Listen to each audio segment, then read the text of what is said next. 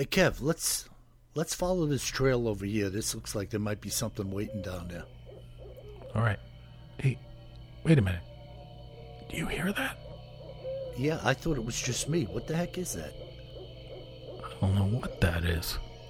Whoa, do you smell that too? That's unbelievable. Hey, look. What the Hey, look, those those branches are moving over there. what the heck is that? Holy cow, is that what I think it is? Look at that thing. Think it- Oh my god. It's a freaking Sasquatch.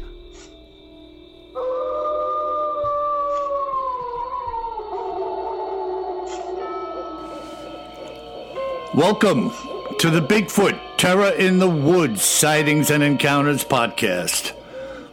I am your host, W.J. Sheehan. Hello, everybody, and welcome once again to our show. My name is W.J. Sheehan, author of the series of books Bigfoot Terror in the Woods Sightings and Encounters. Nine volumes available in paperback, ebook, and in Kindle also, if you're into that scene, man, at Amazon. And if you're an audio buff, audiophile buff, you could get volumes one through eight in audio format at Audible, iTunes, and Amazon as well. So please go out and partake of what I have created. And now, may I introduce you to my brother and co host, KJ Sheehan. Kev, how are you? I'm doing great. How about you, Bill?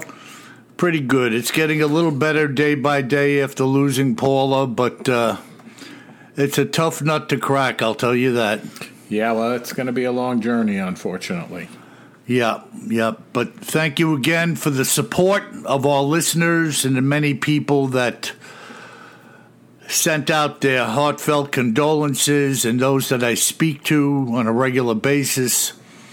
Uh, it's much appreciated, all of your support, your care, and your obvious love uh, for me and uh, the loss that I have suffered. So I really appreciate that.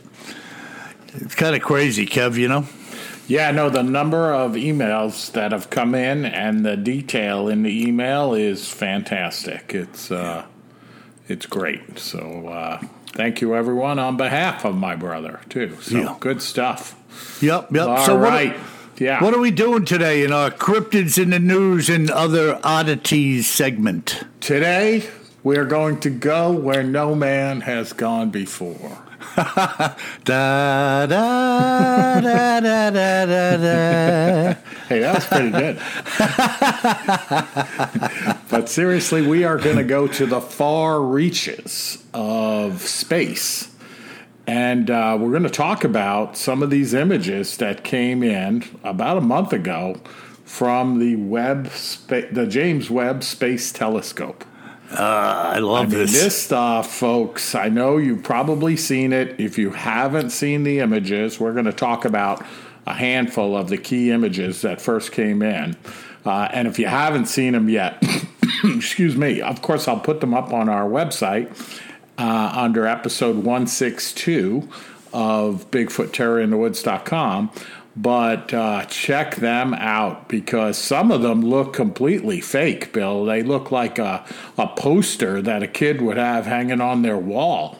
You know, yeah, yeah. um, and in fact, the first image that I'm going to talk about, uh, which is one of the first ones that came across, when I saw it come in, I thought it was like an artist's rendering of, you know, what was seen. I didn't realize it was actually, you know, the the uh, image that was put together by the by the James Webb Space Telescope. Yeah, yeah. Uh, uh, you know, I was having a conversation with my buddy Philip down in Kentucky last night. Uh, Philip, as I told you, Kev, was a coroner, uh, uh, mortician, body embalmer, excellent knowledge of the human uh, body, anatomy, physiology. I had a thought last night, Kev, as I was reviewing some of these and looking at the depth of what's out there in space. And I said to Philip, you know, Philip, this reminds me a lot of the internal human body. I thought there was a relationship between the creator making space and the creator designing the body because if you look at these photographs, the if you consider the blackness or the dark matter of space and then everything that's inserted into it, it reminded me very much of the body on a cellular level.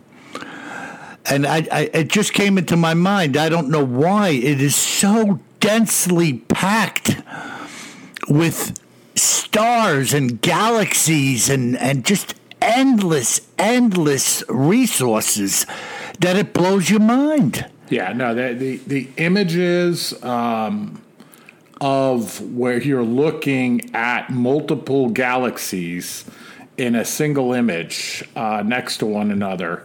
Um, it's it's like nothing I've ever seen before. There's one we're going to talk about called Stephan's Quintet. Yes, um, where it's five galaxies in a single image. Um, it's phenomenal. But the first one I want to talk about is the one, folks, what oh by the way i have to give credit here a lot of what i'm going to talk about and the images that i'm going to share uh, come from an article that was written by the jet propulsion labs yeah. out in california of course the experts at, uh, at space and uh, space travel. So the first one is this image where, and this is the one that I thought was fake when I first saw it come across. Um, it looks like uh, kind of brownish tan mountains, like a craggy mountainscape.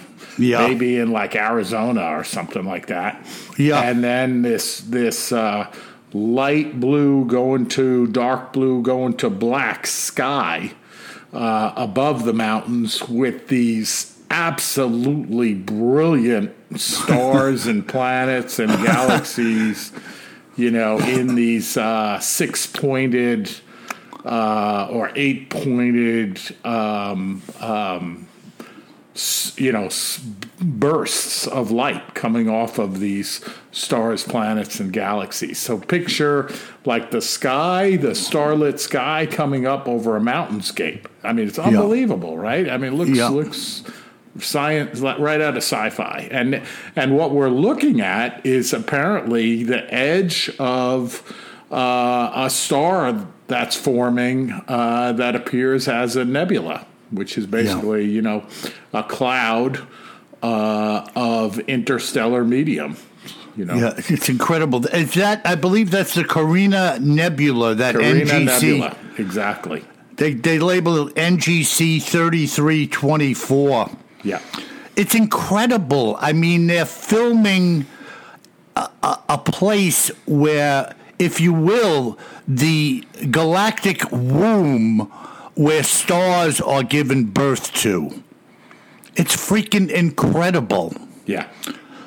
Uh, I know, you know, as I was reading through some of this, they call this process concretion, which is this gathering together of all of the components right. uh, to formulate what will become a star. But if the conditions aren't perfect, the whole thing can just go awry and it won't happen. But if conditions are correct with the gases and uh, the particulate matter and whatnot, the star starts to form in this uh, galactic womb, and eventually it becomes a new star, or, or this nebula gives birth to a star. It is just utterly fantastic. Exactly. Exactly. Wow. And then and then so so that image you got to see it folks. It's fantastic if you haven't seen it. And then the the next image that I'm going to talk about is the uh, star pairing that you can see in what's called uh, the Southern Ring Nebula. So Yeah. another nebula um, and you know it's you see this reddish orangish cloud uh, almost like a jellyfish like it looks a bit like a jellyfish if you were swimming in the ocean and you saw an orange kind of jellyfish and at the center of the the jellyfish so to speak the cloud is a bright white star and next to it a distinct red star Yeah.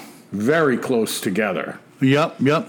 Yeah, and they say that uh, that pairing, they believe that it exists prior to having the images from the James Webb Space Telescope, but now they can prove it because they can actually see it.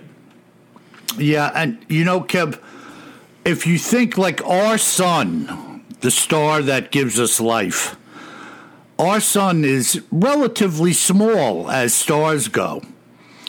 But if you look at this image of these two stars forming uh, side by side to each other, can you imagine the overall size of that uh, nebula, the Southern Ring Nebula, that is containing them? It, it, it is so vast. And what are they talking about? Some of these things are like 7,500 light years away from us. Yeah, exactly. And they're, they're filming them. It just blows my mind. And if you look in the background of that, you could just see a little bit of more stuff going through the depths of space behind it.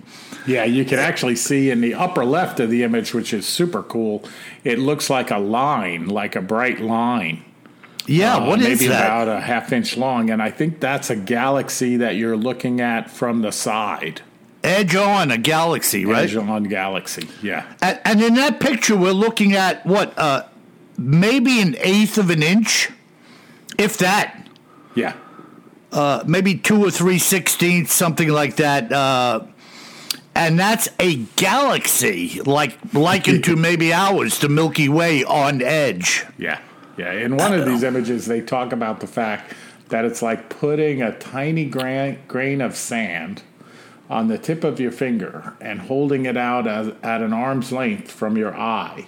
Right. And and they're looking with the telescope at that grain of sand, and then you're seeing like many, many, many, many galaxies that are actually inside that grain of sand, oh whereas oh that's a tiny speck at an arm's length of the field of view that Right. you could be looking at. So, you know, that vastness, and some folks will be like, why are you talking about this on Cryptids in the News and Other Oddities? Well, you know, we talk about the possibilities that are both out there in uh, space. I just say space generally because it's not our galaxy, you know, it's much bigger than that.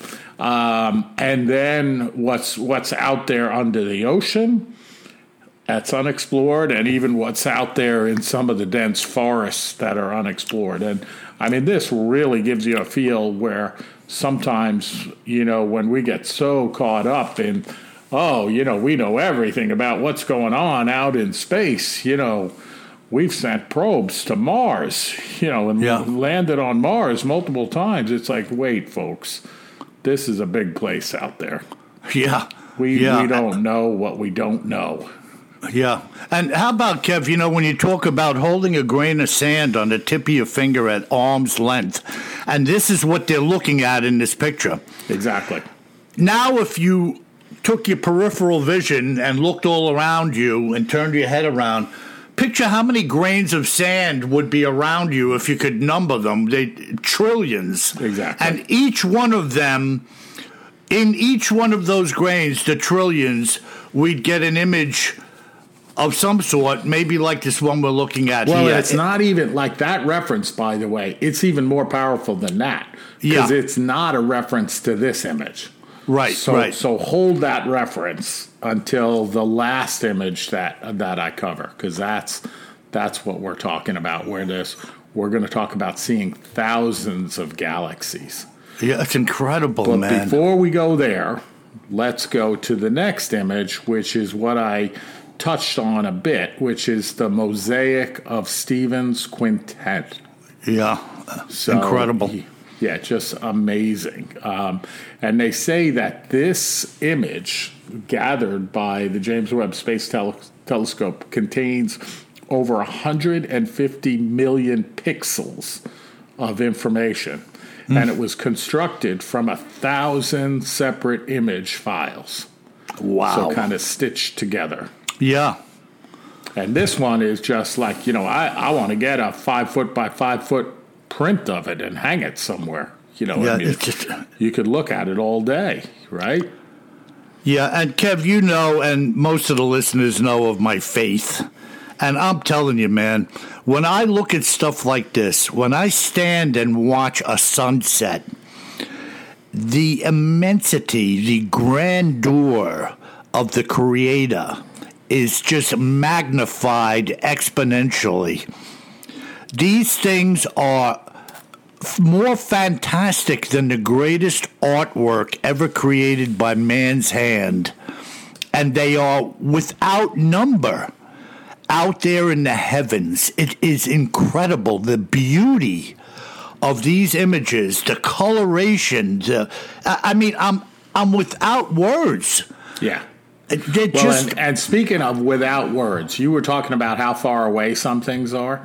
Yeah. So this this cluster of galaxies called Stephen's uh, quintet or Stephan's quintet. Um, this thing is 290 million light years away in the constellation Pegasus, the flying horse, which I know we can see here in North Carolina on a dark night sky. But can you imagine 290 million light years away?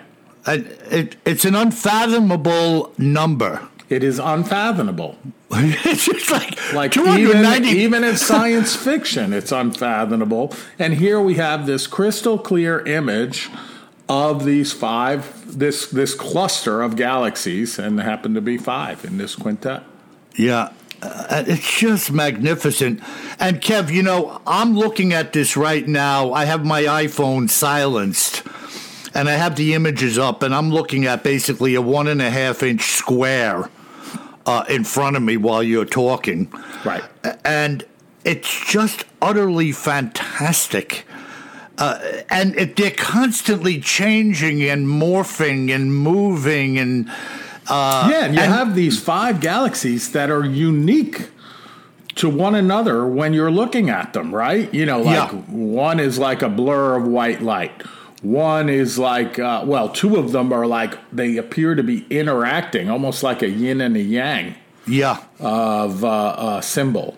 Uh, Yeah. You know, and then another one looks a bit more like the Milky Way in Yeah. terms of the galaxy, and the other one's like swirling, almost like a uh, hurricane, uh, looking down on a hurricane in space with a bright light at its center. I mean, it's wild stuff. I mean, I got to look now with the telescope out here, you know, especially when winter starts to come and we have those cold, clear nights out at the coast, and start looking up at Pegasus and see if I can see this. Because I don't know if you caught it, Bill, in what I sent you, but this cluster of galaxies was first discovered in 1877. Wow. Like, that's equally amazing yeah. to me. And what kind of lenses and whatnot did they have then? I'm sure they were very good quality, but compared to what we have today, Well, yeah, compared Yeah, to you this mega billion dollar thing up in space looking at this, right? You, know, jump back just for a second to that Southern Ring Nebula with the pairing of galaxies, the red and the white. Yeah. You know, when I was talking about uh, Pairing the of stars, two stars. pairing of stars, yeah. Yeah. Uh, when I was talking about the galaxy reminding me of the internal mechanisms of the human body, Yeah. here, to me, it, it almost looks like a pair of twins in a room, uh, in the womb. In the womb, yeah, I agree with you. That that that's that ring Southern Ring Nebula almost looks like a a casing. You remember the other the last podcast we did when you were talking about that blob under the ocean that people Oh, thought yeah, might the, be a uh, kraken egg. A kraken egg, yes. Does this not remind you of a similar thing to It that? like this that. Yeah, it does this look like this that. glob, this jellyfish, like you said, encasing these two magnificent stars. Yeah, super cool. It is bizarre, man. Uh, uh, you know, when they just kind of flow, there's this bright, ringed area almost encasing one type of operation going on. And then it just kind of bleeds out from the edges. Yeah, Uh, it's like a protective uh, a surround, doesn't it appear that way? it does. One hundred percent. It's a great, uh, great comparison. Yeah, it's unbelievable, man. So then our last image, and Bill, if you got a fanfare in you,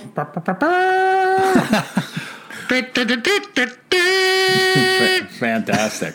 But in all seriousness, in all seriousness, this one is the image. Uh, it's called a deep field image, and Yeah. it's Webb's the the, the Webb Space Tele- Telescope's first deep field image Wow. and it's a galaxy cluster.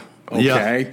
And what's shown here is thousands, that's right, thousands of galaxies, as well as the faintest objects yet observed uh, through infrared.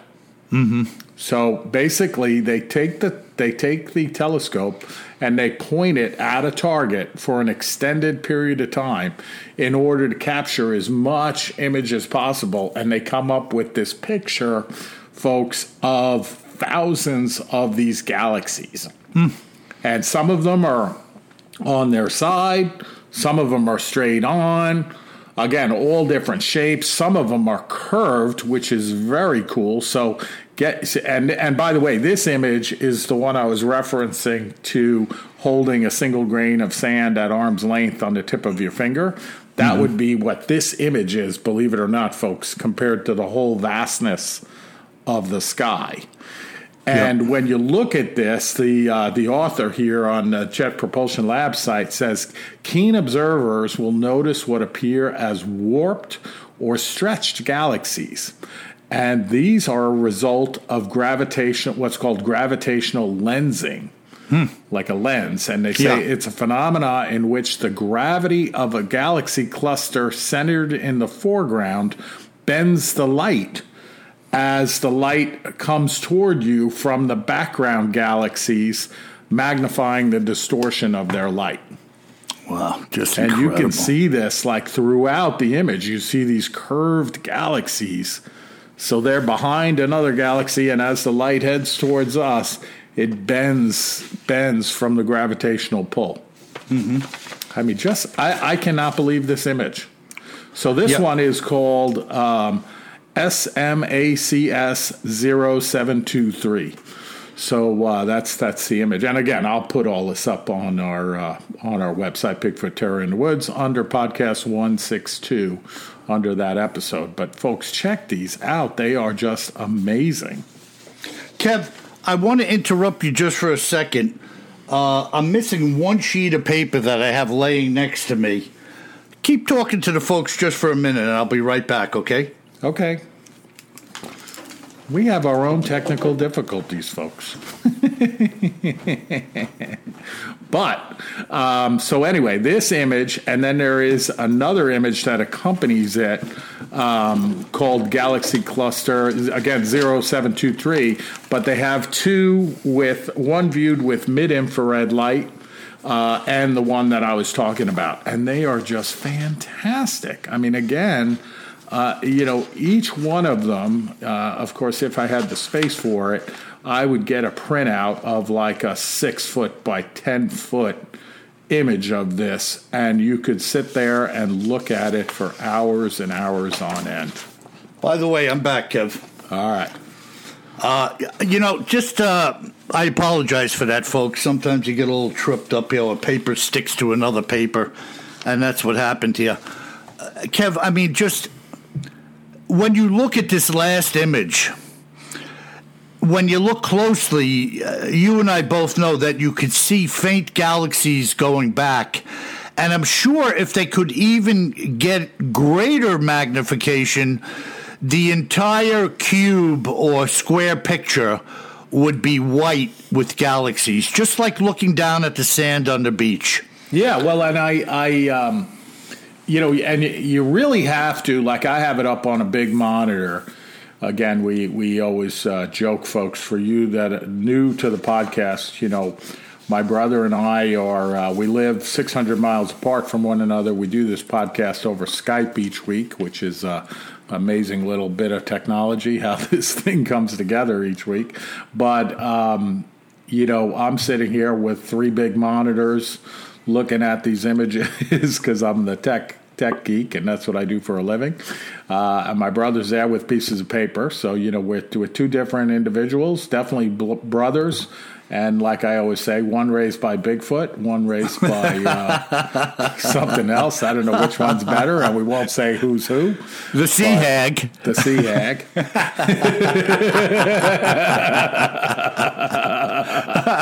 but when you look at this, like I have it on a bigger monitor, and I just stare into it and I encourage everyone to do this, even on a laptop screen or on an iPad. If you stare into like a section of the image, you begin to see more and more detail. It's quite amazing because you don't see it when you first look at it. A bit yeah. like your example, Bill, like if you were out on the beach and you're looking down as someone that's six feet tall, compared to getting down on your hands and knees and putting your face very close to the sand, then all of a sudden you see all kinds of additional detail. Even in this photograph, mm-hmm. let alone taking more photographs, um, it's it's quite amazing the detail. And I'm sure they are taking those photographs now, Bill. Like this is literally the first deep field image. And can you imagine the excitement? You know, um, when this thing came back and they put it together, it must have been like, oh my God, like, you know, the culmination of a lifetime of work in this single image. If you're, uh, you know, one of these astrophysicists folks. Just mind blowing. You know, yeah. Kev, with these uh, uh, electro uh, electronic microscopes like we have today that can examine things in great detail it reminds me of like when you put something that man has created under it. Let's just say a wedding band. And to us, it looks smooth and beautiful and polished. And when they magnify it exponentially under one of these microscopes, if I didn't tell you you were looking at the a wedding band or the a segment of a wedding band, you'd think you were looking at like a rusty piece of metal all jagged and broken up. And when you pull it away from the microscope, it looks polished to us. Oh, yeah. Even without that technology, Bill. I mean, we did. Uh, in my office, you know, when we were at the height of the pandemic and all locked in and doing conference calls and stuff, I had my team do a little uh, photography contest. And um, I encourage people to do this too. It's kind of fun, but it gets at what you're talking about, but with much simpler technology.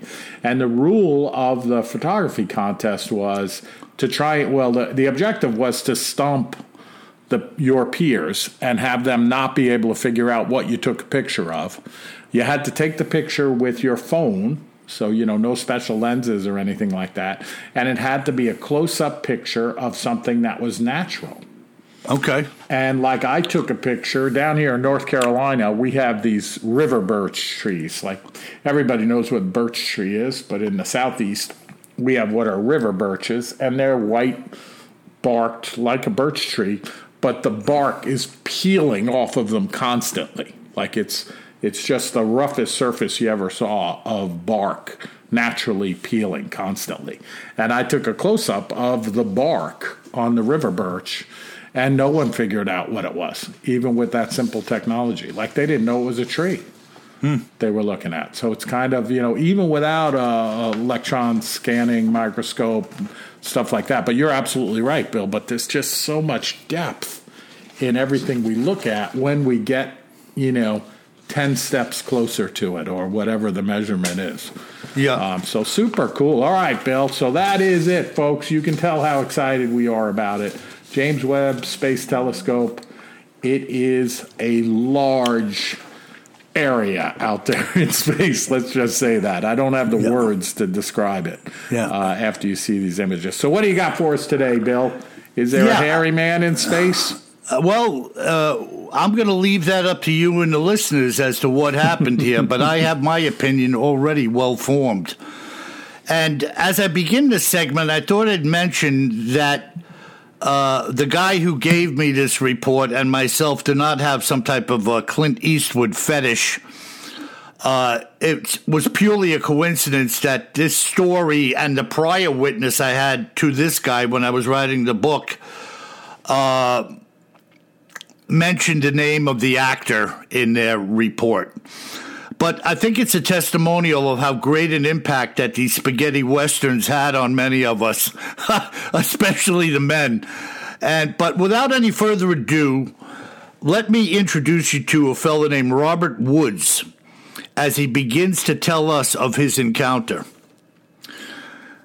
I guess as I begin, I should tell you how I came to be where I was when I saw the beast in Shenandoah Park. My wife had divorced me some time earlier, and rather than sitting around and moping about the whole grisly affair, I took up exercising, some weightlifting and bike riding to be more precise, as well as a lot of walking.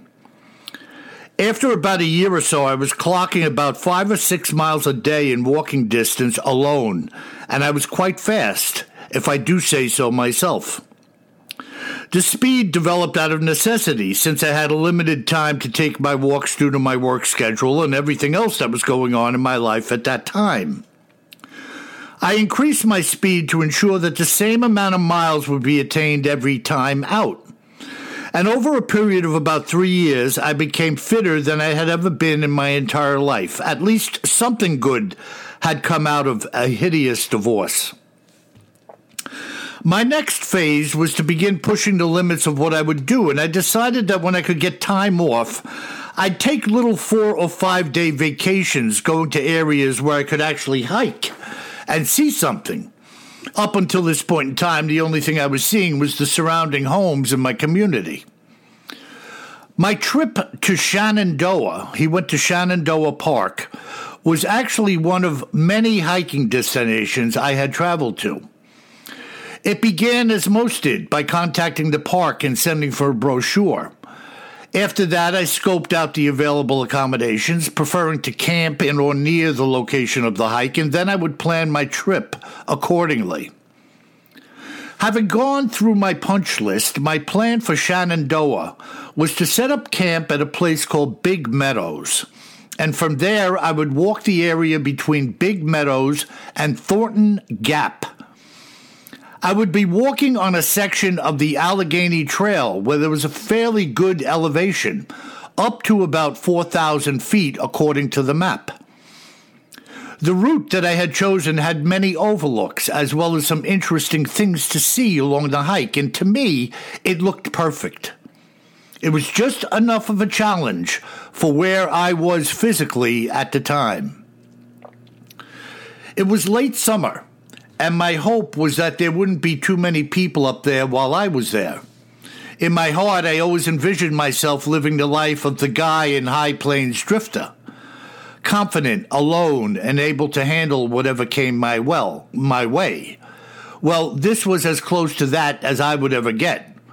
I was the high trails drifter, one day at a time. For the first day's hike in Shenandoah, my goal was to make it to a place called Corbin Cabin, after which I would trek back to camp. The scenery on the way to the cabin was breathtaking. To get there, you had to cross a street and a small creek breaking off from the Allegheny Trail. The cabin itself was located near the base of Pinnacle Peak in a place called Nicholson's Hollow. When I had finally arrived at the cabin, I was amazed at how much guts it must have taken for some individual to not only come here, but to build this miniature homestead by hand so many years ago. It was a small cabin built on a stone foundation, having one main room with a small side addition. There was a fireplace and a porch, and each one of the cabin's timbers was hand hewn. I could only imagine the amount of labor involved in constructing it. The brochure said it had been ha- inhabited by an old mountaineer who must have been even more like the High Plains drifter.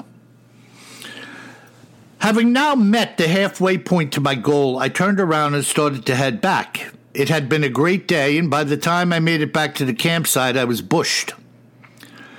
The next day, I packed up and drove north a short distance to the Thornton Gap entrance station. This time, I was going to hike from the other direction, heading from the north down towards Corbin Cabin and back. In this way, I would be able to cover a fairly nice section of the trail by the way of two day, two day hikes. So once again, I took off for my day's hike. There was a considerable amount of wildlife visible along the route, and I had brought my Nikon 20 by 50 binoculars with me. A bit bulky, but well worth the effort and extra weight. I was encountering many deer off the side of the trail here and there, and for the most part, the birds here were very different from those where I live, which can be expected when one travels to different regions of the states.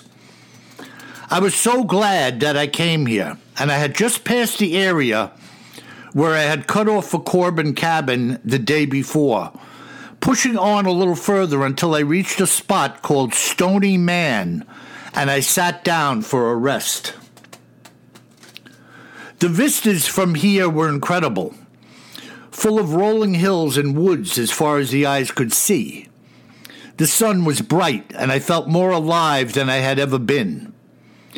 I was eating some granola bars and drinking water when I decided to break out the Nikons and have a look around. At one point, I had put them down and was just looking with my eyes when I noticed two black objects in a clearing way off in the distance below. It took me a minute to realize they were both moving. I picked up the binoculars and focused in on the objects in question. I'd have to say that they were about a thousand yards away from me, and I watched them for quite a while. With the binoculars, I was able to tell that these objects were actually a large black bear and a cub, and they were feasting on a, what appeared to be the carcass of an animal, perhaps a deer. I hadn't seen the bear take the deer down, and I was wondering if the deer had died recently and they sniffed it out for a meal. I must have been watching them for a good 15 or 20 minutes before it happened. Now, I must warn you that the next series of events went down so quickly that it was actually quite difficult to figure out just what happened. Within the binoculars field of view, a large and darkly colored figure came running out into the frame. I don't know how much ground it actually covered, but it looked like perhaps 75 yards in two or three seconds. Not only was this thing charging hard, but it was running upright on two legs. At the same time that I had caught sight of the figure, I saw the larger bear lurch and jump to the side of the carcass as the little one bolted away. This all happened in a matter of seconds. The large creature on two legs closed the gap between itself and the bear quickly and ended the sprint, making head on contact with the bear, knocking it to the ground. I could see its arms flailing as it remained apparently atop the bear, and it was a short lived fight. Everything stopped. There may have been sound, but from that distance I couldn't hear anything as all, at at anything at all as this thing was now sitting still atop the bear, straddling its body. A minute later, the cub reappeared at, at a distance. I saw the creature wave its arms, and moments later the cub scurried into the brush and was out of sight for good. I continued to watch the scene for almost another 30 minutes. The strange creature tossed the bear's head back and forth in its two hands. Now, I don't know how tall a bear is from the ground to the top of its back, but I'd have to say that judging by the brief period when I had seen it running, the creature was at least three times as tall as the bear was high. So let's say the bear was three feet tall. This creature was nine or ten feet tall. It was immense. Its arms almost looked to be as long as the bear's total body length. I had to be looking at a Bigfoot. And this Bigfoot had just charged and killed a black bear. I watched the creature for about another 15 minutes, but time was not on my side. As awesome as this was, I had to complete my return hike before it got dark, and I was already wondering if I could make it back in time. Before I left, I snapped a few photos with my camera, but I must admit that I didn't have any great hopes for the development of the pictures given the distance. Nevertheless, I took a few and hoped for the best. Eventually, I got up and left, knowing that I'd really have to step up the pace on the return leg to make it back, and thankfully, I was up to the task. When I made it back to Thornton Gap, I stopped by the ranger station. I had stopped in there to say hello before I began my hike and told them my plans for the day. You always want to let others know where you are and what you plan to do just in case something should happen. I told the rangers what had transpired, and they were dumbfounded. One of them told me he had seen something a few years ago, but he stopped talking before elaborating on just what, what exactly something was. At this time, I had asked Rob to elaborate as much as possible on any details about the Bigfoot that he could recollect. This is what he said. As I mentioned before, this thing covered a large amount of real estate rapidly. Now, I know I'm just throwing numbers at you. I have no way of actually knowing or calculating them properly. The creature looked like it was running, say, 40 miles per hour across this tract of land. It also looked like the bear was taken completely by surprise, which also indicated a very fast run. All that the bear had time to do was shift off of the carcass and turn, and then it was hit and hit hard. The impact reminded me of get this, Kev, Ronnie Lott plugging a run on the football field. Number 40. Yeah, I mean, that guy used to just go like a missile. I mean, it was whammo and lights out. Just think about it for a moment. The thought of any man being there and performing such an act is utterly ludicrous. This creature did not hesitate for a split second. He didn't run up to the bear and stop to size up his attack. It was a brutally effective running kill. Unbelievable. I could clearly distinguish between the bear and the, the Bigfoot the entire scuffle. The Bigfoot was reddish dark brown and the bear was black. So there was no difficulty at all in telling the positions of the two beasts. In other words, who was moving and who was not. I wish I could have stayed to see whether the Bigfoot would drag off the bear's carcass or the deer's, but I was out of time. When I had arrived back home, I developed a film and had a couple of the prints enlarged, and as I suspected, it was a wasted effort. Even when enlarged, you could only see a small dark spot where the two creatures were. But for me, that was good enough to preserve the memory since I knew what the small dark spot representing. What do you think of that, Kev? Yeah, that's amazing. A little brutal too, ripping Yeah, a a, little- bear apart. Jeez. Just a, a kill shot from long distance. Yeah. And he said this thing lingered around the body, like it was sitting there, like, you know, who knows, breathing or enjoying its effort, or I, I don't know what it was doing, just sitting on top of this thing. He said it looked to him like it was flipping the bear's head back and forth know, between its a- hands. Just a vicious attack. Yep, like playing with it, you know? Yeah. Yeah. And how about the cub sneaking back into the frame, and then this thing went, must have went like ah! It, it ran off into the bushes, you know. Yeah, well, I'm sure the cub's looking for its parent. You know, Yeah, like what do I do? What do I do? Yeah, it's Unbelievable. brutal. Brutal. It is brutal, but that's the nature of the wild, right? Things happen. Absolutely. Yeah.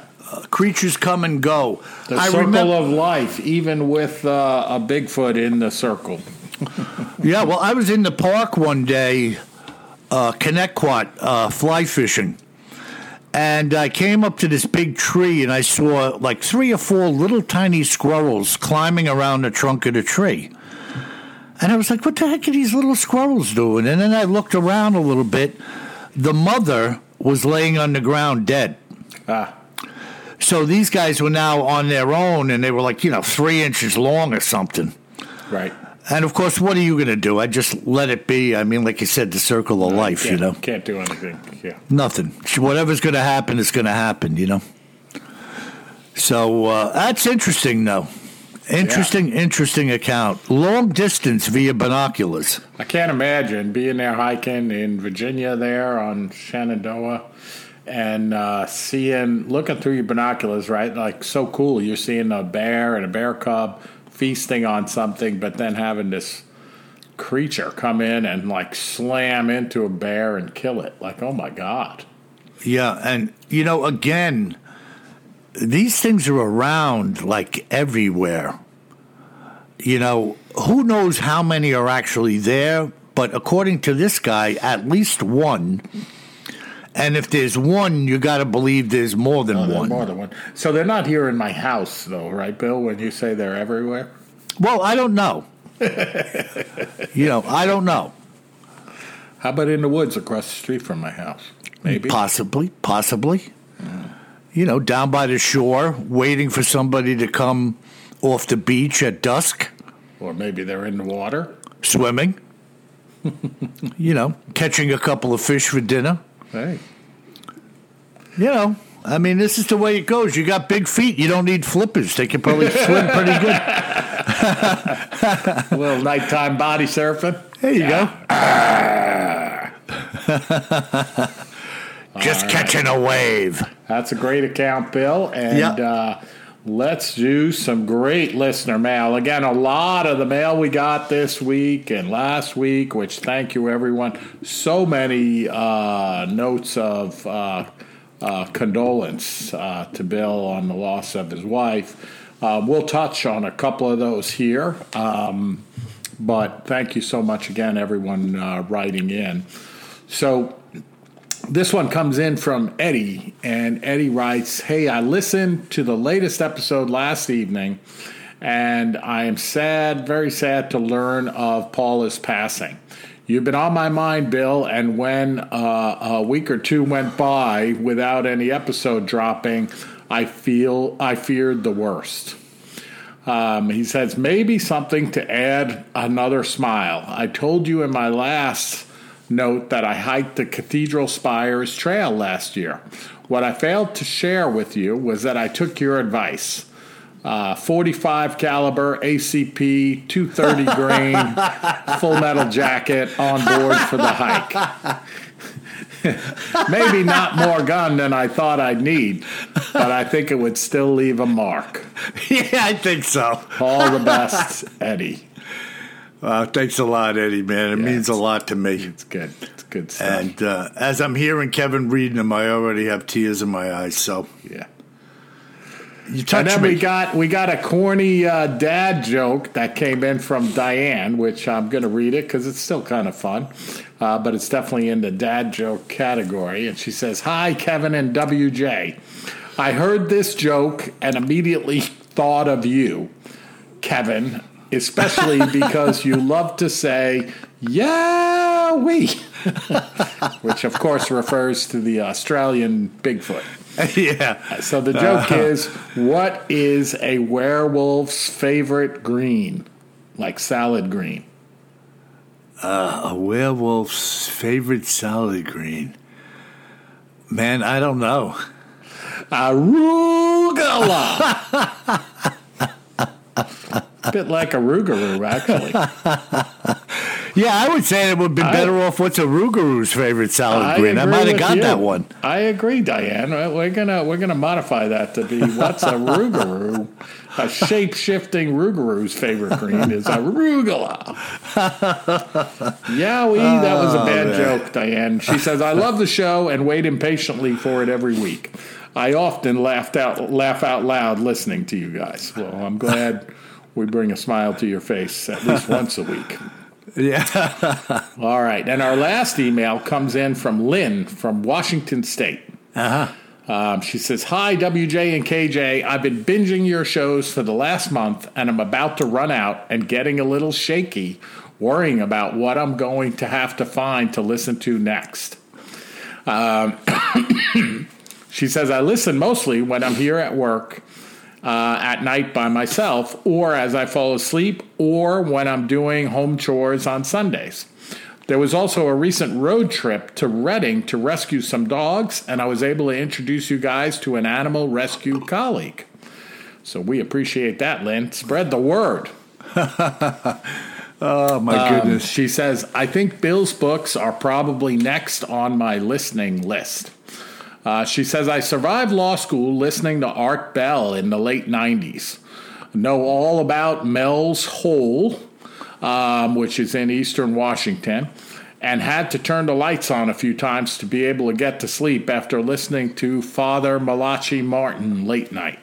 Uh, Malachi Martin. Malachi, sorry. It's all right. And uh, she says, I suspect WJ's books on ex- exorcism will do the same, forcing me to keep the light on. I'm happy to offer myself up as your Pacific Northwest pronunciation correspondent. Great, just what we need, Bill. yeah, thanks a lot. Just don't ask me about Willamette because I'm still uh, I'm, I still don't apparently say that one correctly. I think I'm saying it correctly, but I don't know. Someone will write in to tell me. I can definitely help with Okanagan and Sequim and all the rest, but probably still couldn't disabuse WJ of how he says Oregon because he takes so much pleasure in it. I live in Bremerton, Washington, which is a Navy town. Think C 17s flying overhead or jets headed to nearby Whidbey Island. So I love that. I love that area, by the way, Lynn. Um, Whidbey Island, San Juan Islands, Friday Harbor.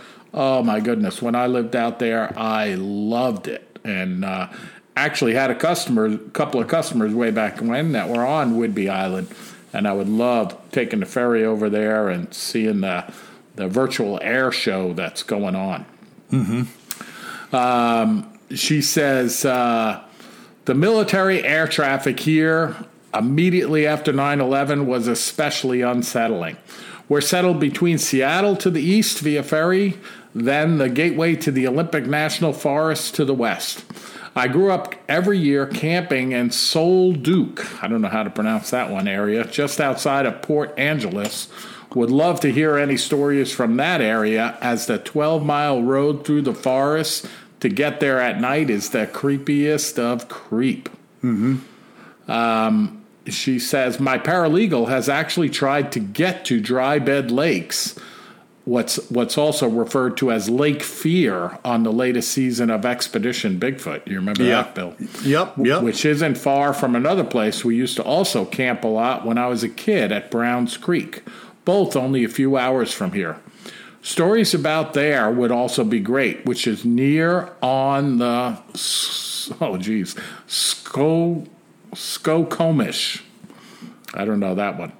I've never had my own experience, and I'm not yet a true believer, but love the possibility of any of it being true.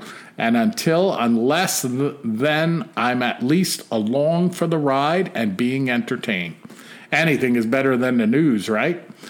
KJ and I must be about the same age because, based on his musical references and because Davey and Goliath was also one of my favorites. Davey. Well, I don't know, Davey. the Lord knows, Davey. and she she ends it by saying, Wait a second, Kev. "What? Da, da, da, Oh my da. Remember that song? How do you remember that song, That's right. Yep. Davey?" I think that was put on by the United Methodist Church or something. That Yeah, show Luth- wasn't? Lutheran Church rings a bell. I don't know, but Yeah, that is yeah. the song, Bill. Uh huh. And Lynn, that was one of my favorite shows. How pitiful is that? Like, so, uh, uh, but we definitely share that. And she says, as only a lawyer can say, be sure and carry more legal pads than you think you're going to need. Now, two things I'd like to say to her. Uh, first of all, uh, I think that's a Skomish. Oh, okay. And that, I believe, is the area where they got that body cast of what's purported to be a Bigfoot laying down. Oh, yeah, yeah, yeah, yeah. Uh, and um, uh, that was an interesting cast, you know. And I saw uh, some people gathering around it one day and discussing what they believed to be going on there. But the other thing I'd like to recommend to uh, Lynn is on that highway that she says gives her the creeps. she ought to invest in like a GoPro or something, mm-hmm. mount it to her car, and make a regular trek periodically of driving segments of that road slowly at night. And see if she picks up something crossing the street. She probably wants to bring something more than a legal pad, though, right? Like the 45 with full metal jacket? Maybe. Take that, Bigfoot! Boom!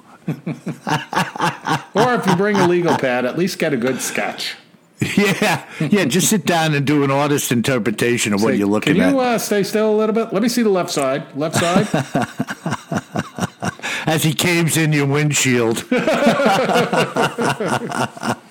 right, Bill. Great podcast. Uh, good chatting with you as usual. Thank you, folks, for listening and uh, write in. Keep writing in, giving us some ideas and giving us some more details of anything that you've seen. Uh, especially, you know, maybe if you uh, grew up in Iowa and you knew of the Van Meter visitor that we talked about in our last podcast. Yeah, that was crazy. And I'm sure somebody will uh, correct us, Kevin, our pronunciation of uh, or Skomish or whatever. Roger that. and to them I say, eh, good for you. and, anyways, folks, if you should find yourself wandering around the Allegheny Trail, remember one thing always carry more gun than you think you're gonna need. Sleep tight.